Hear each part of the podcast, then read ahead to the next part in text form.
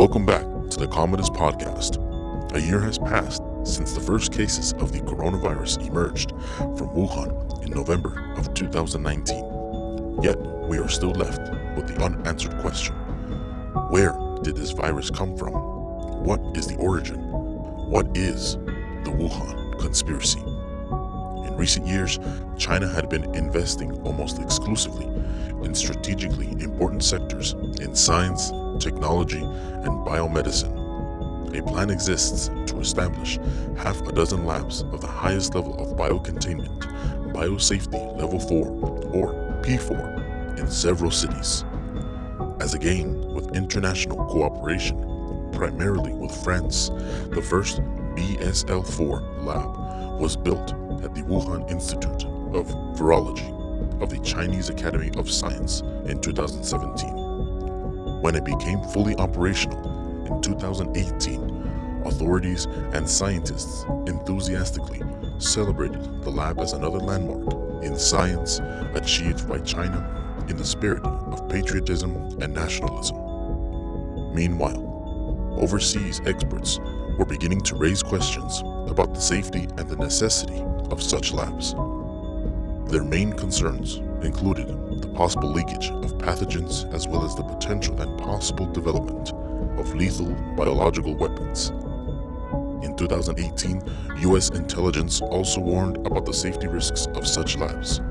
A few days after the lockdown of Wuhan in late January 2020, a US newspaper prone to circulating conspiracy theories linked the origins of severe acute respiratory syndrome coronavirus 2, or SARS CoV 2, to China's covert biological weapons program. Scientists from the Indian Institute of Technology published a scientific paper where they reported their findings on four unique inserts of key structural proteins of HIV 1 in 2019 and COV, as a result of which was unlikely to be fortuitous in nature. In other words, the novel coronavirus had been genetically engineered. By then, researchers withdrew their paper, citing a need for the reanalyzing of data. Many Chinese also suspected a connection between the virus and the WIV. As a response, Shi Zhengli, an internationally known virologist at the WIV who discovered that the SARS virus originated in bats, posted in the Chinese social media platform Weibo. The 2019 nCoV is nature's punishment on the human race for uncivilized behavior. I swear on my own life that the virus has no connection with the laboratory. To those people who believe in and are spreading the rumors perpetrated by third rate media outlets, as well as believing in the unreliable academic analysis of Indian scholars, I would like to give this advice shut your dirty mouths. This response hardly kept the lid on the theory, however understandable Shi's indignation may have been. Asking people to shut their mouths fed the flame and spread throughout the world, making the theory more legitimate.